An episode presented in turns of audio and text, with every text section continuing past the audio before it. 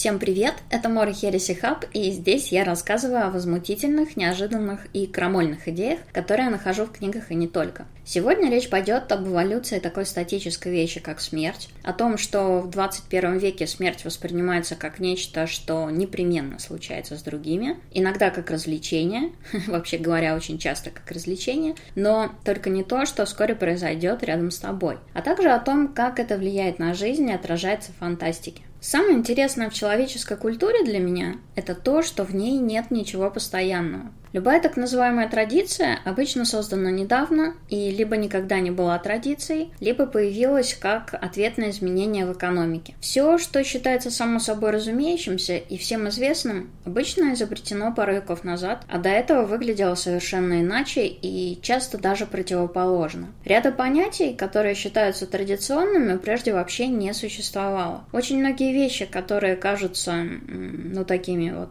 э, какими-то древними и очень привычными это тоже недавняя выдумка. Например, вот розовый цвет считался знаком мужественности и воинственности. На настоящий момент розовый считается девчачьим цветом, абсолютно неприглядным и недостойным для одевания мужчиной. Вот соприкосновение с трупами считается исцелением. Люди подбирают какие-то гниющие останки, прижимают их к себе в надежде выздороветь. А вот уже никто даже за деньги труп не потрогает, потому что опасается инфекции. Честь, смысл жизни, работа, понятие священного – все это никогда не было статичным. Очень часто все это меняло значение на противоположное. И по большей части все это результат социальной игры, обусловленной либо властью, либо экономикой, либо религией, чаще совокупностью этих вещей. Изучая историю, антропологию, философию и там, другие дисциплины, легко увидеть, насколько вообще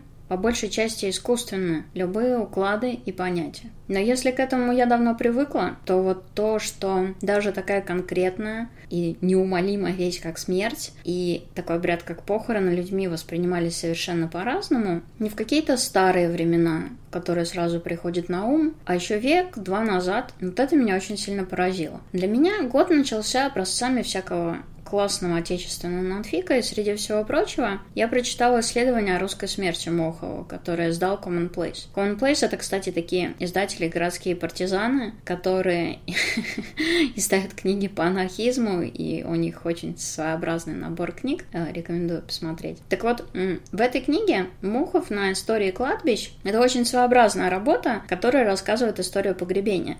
И на истории кладбищ он, по сути, показывает, что от Средневековья до настоящего времени мы изменили свой подход к такой весьма стабильной, если можно так выразиться, штуке, как смерть, почти кардинально. Если далеко не ходить, то все мы умрем. В мире вообще полно заявлений, которые можно оспаривать и трактовать, но в жизни человека есть два несомненных факта. Он рождается и он умирает. Это две такие точки необратимости. Все остальное человек постоянно перепридумывает для себя, он переписывает в голове свою историю жизни на какую-то более презентабельную. Память тоже нестабильно переписывается, под, прогибается под картинку мировоззрения, под разные вымышленные мемуары. Смерть переписать и перепридумать нельзя. Мы умрем, там, наши родители умрут, наши любимые дети, друзья, все умрут, причем нельзя предсказать, когда это случится. Если эти утверждения вызывают такую какую-то неприятную реакцию и подспудное вот нежелание соприкасаться с этими темами, то я вас поздравляю, вы типичный человек 21 века, как и я. Люди избегают хаоса, а смерть, по сути, это такая королева хаоса, контролировать которую невозможно. Поэтому пока это получается, мы в настоящее время полностью вытесняем из своего восприятия смерть. Получается, что гибель — это такая веселуха, трэш-заголовки об эпидемиях, терактах — это всегда аттракцион. То есть это то, что случается с другим, но при этом никогда с тобой. Особняком немного стоит воинская этика, которая подразумевает непременную, собственно, какую-то героическую смерть, но при этом ее восприятие дрейфует между эстетизацией смерти, то есть я там умру за родину, я умру за господина, как Фагакура, между самообманом и, и ужасом. Воинская этика делает смерть средством, наверное, вписывает его в такой долг и этим человека успокаивает, но при этом не уничтожает бессмысленность войны как таковой. Так вот, в книге Мохова видно, что в раннем средневековье и далее смерть — это то, что случается с каждым. Она настолько четко вписана в картину мира человека, что это просто поразительно. А в 21 веке, там, в 20 веке смерть — это то, что случается с другим, а, но не с тобой. то есть это что-то максимально от тебя отдаленно. Я об этом поговорю, это очень интересно. На меня произвело впечатление два момента. Во-первых, как поменялось отношение к погребению с упразднением чистилища. Ну, нам, современным людям, наплевать на чистилище, но я расскажу, потому что это интересно. Сейчас для нас кладбище — это какая-то особая зона, которую мы не посещаем, за исключением, ну, всяких печальных случаев. В раннем Средневековье на кладбищах проводились ярмарки, на кладбище процветала проституция, на кладбище происходили своего рода тусовки, там оповещались люди о решениях городских властей, о законах и так далее, и так далее, и так далее. При этом это вовсе не было тем кладбищем, как представляем его мы. Для человека Средневековья смерть окружала его, ад был где-то близко, и поэтому отношение к мертвым телам не было таким испуганным, что ли, как сейчас. Во-первых, тела захоранивались очень неглубоко, и тела их фрагменты свободно валялись на кладбище. Я не преувеличиваю. То есть можно было увидеть кости, какие-то куски вообще этих тел. И лютое переполнение кладбищ влекло за собой такие прорывы некроматерии. Подвалы соседних домов буквально выплескивались трупы, потому что хоронили очень-очень-очень-очень обильно в одно и то же место. По какой причине? По той, что концепция чистилища следующее предусматривало, что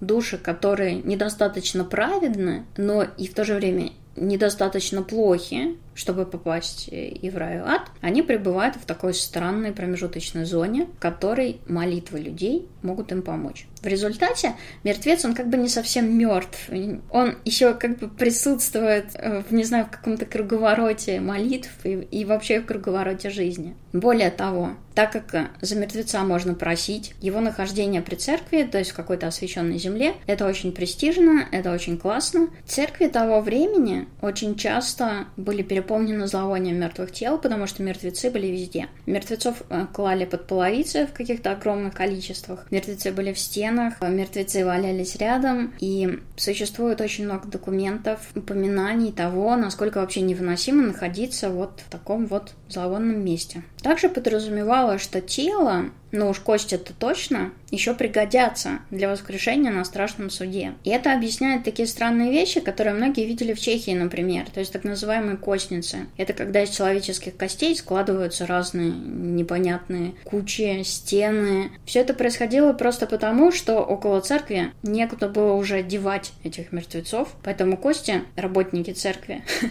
просто собирали в кучу и сносили вниз, вот э, создавали из них такие конструкции. Все эти картины кажутся невероятно гротескными сейчас, потому что, ну, у нас совершенно другое отношение к смерти. Поэтому, когда люди читают художественную литературу, которая не слишком отдалена от реальности, то испытывают негодование. Очень много таких картин в темном фэнтези. Я как раз недавно читала художественное упражнение на тему жизни француза Вийона у Яцека Камуды, польского дарк-фэнтези автора. Франсуа Вийон — это такая полумифическая фигура, одновременно поэта и разбойника. Там как раз обрисована жизнь нищих в норах на переполненном трупами кладбище невинно убиенных младенцев. И это выглядит совершеннейшей выдумкой, то есть это выглядит каким-то кичем, каким-то трэшем и угаром. Между тем, как раз вот эта самая угарная часть текста наиболее близка к правде в его рассказе. Это очень забавно. Иногда мертвый в те времена был даже важнее живого в, какой, в какой-то степени. Например, культ мощей, который развивался, подталкивал на убийство ради мощей. И в книге упоминаются так, такие моменты, когда живые святые были более выгодны деревне мертвыми и совершались убийства христианами вот каких-то там прославленных своих старцев. Это очень курьезно. То есть в те времена кладбище было частью города точно так же, как мертвые были, не знаю, соседями живых. Лютер все вот эту некроматерию отверг вместе с позорными индульгенциями, то есть когда отпущение грехов можно было купить, и со смертью как бы заступничество живых прекращалось для мертвецов. Поэтому хранить тело уже непременно рядом с церковью, в освященной земле стало неважно. Там уже подоспели гигиенические исследования после эпидемий, и трупы перестали красоваться в центре городов, то есть кладбище начали выносить в отдельные зоны. Дальше больше. То есть смерть как постоянный спутник уже устаревает.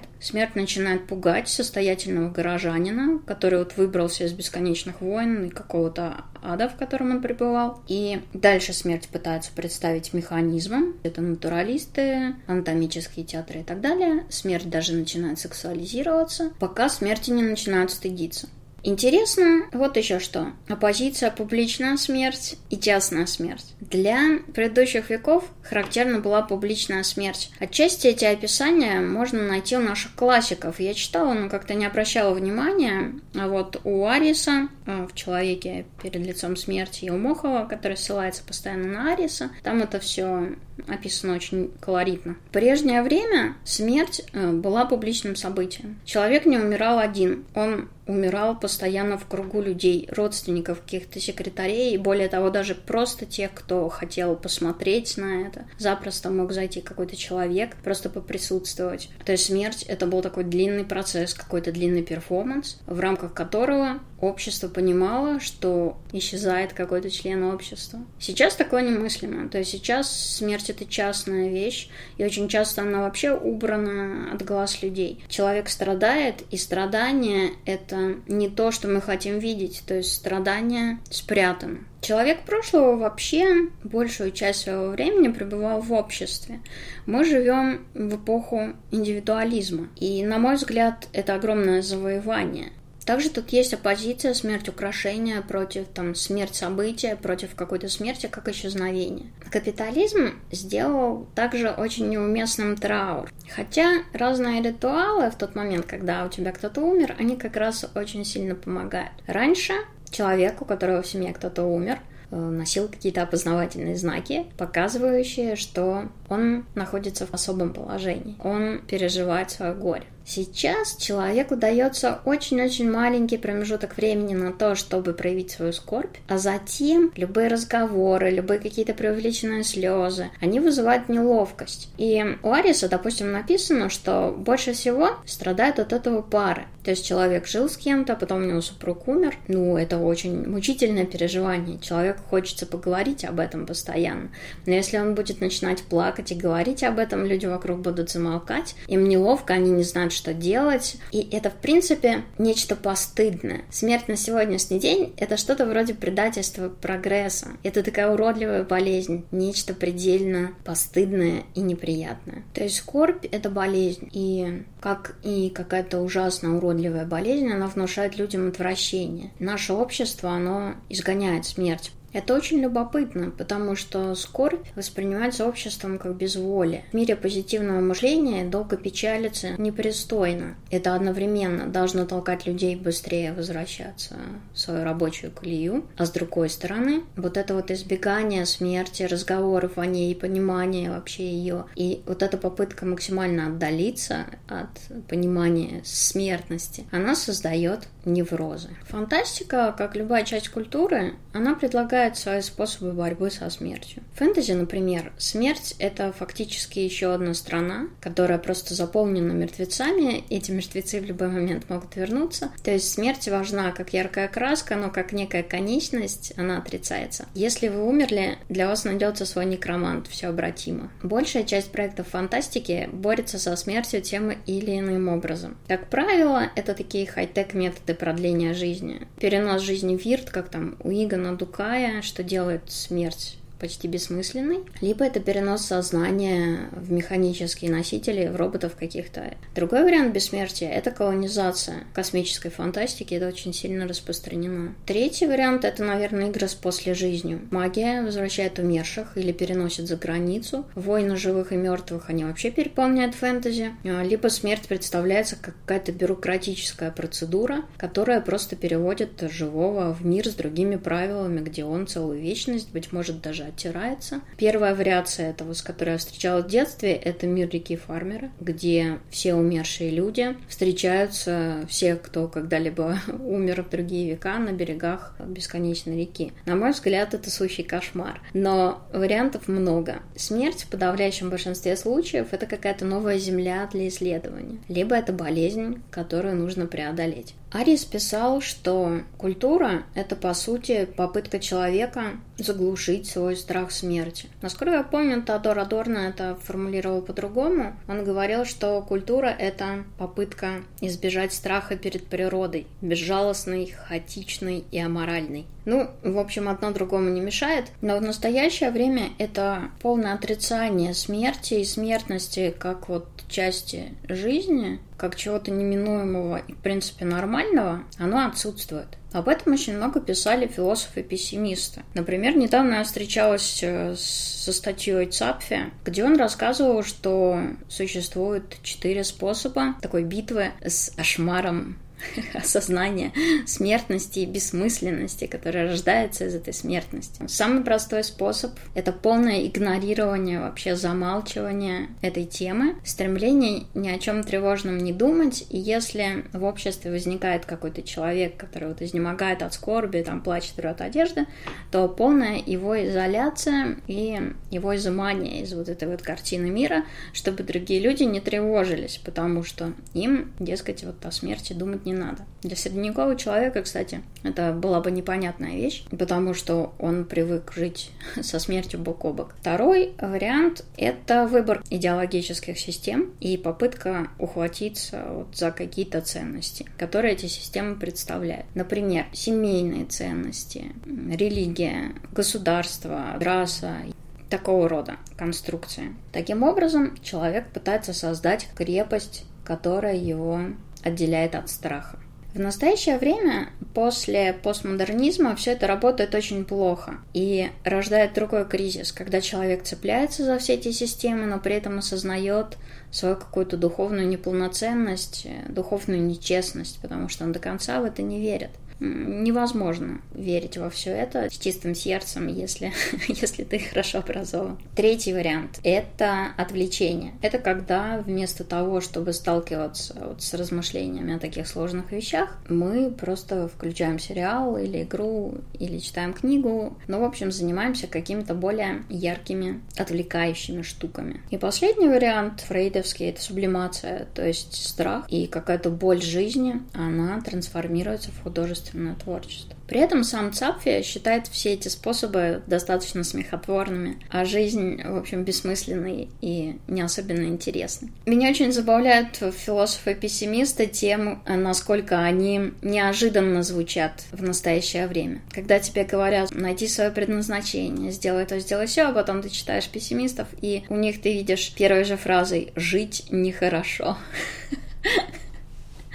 Ну, в этом есть что-то прекрасное. Есть еще довольно интересная книга Беккера, она называется «Отрицание смерти», она получила Пулицера, но у нас не переведена, какой-то энтузиаст уже половину перевел, но еще не закончил. Так вот, Беккер вообще считал почти все социальные конструкты такими вот проектами бессмертия, столкновения которых приводит к конфликтам и войнам, потому что каждый из этих проектов, чтобы успокоить людей, претендует на истинность. И само существование других проектов его подтачивает. Когда человек себя с одним из таких проектов идеологических или национальных связывает, он ощущает себя частью чего-то осмысленного, и страх смерти немножечко отступает. Беккер считает, что вся человеческая цивилизация, по сути, это такое скопление символических структур, защищающих от сознания смертности. Но он в своей книге пишет, конечно, значительно больше, я рекомендую ее почитать, но вот это вот искусство искусственность всех социальных структур, она у него очень-очень сильно подсвечена. Про кризис таких структур, кстати, как мне хорошо напомнил Зилич, есть книга Стивена Кинга про пастора, она называется «Воскрешение».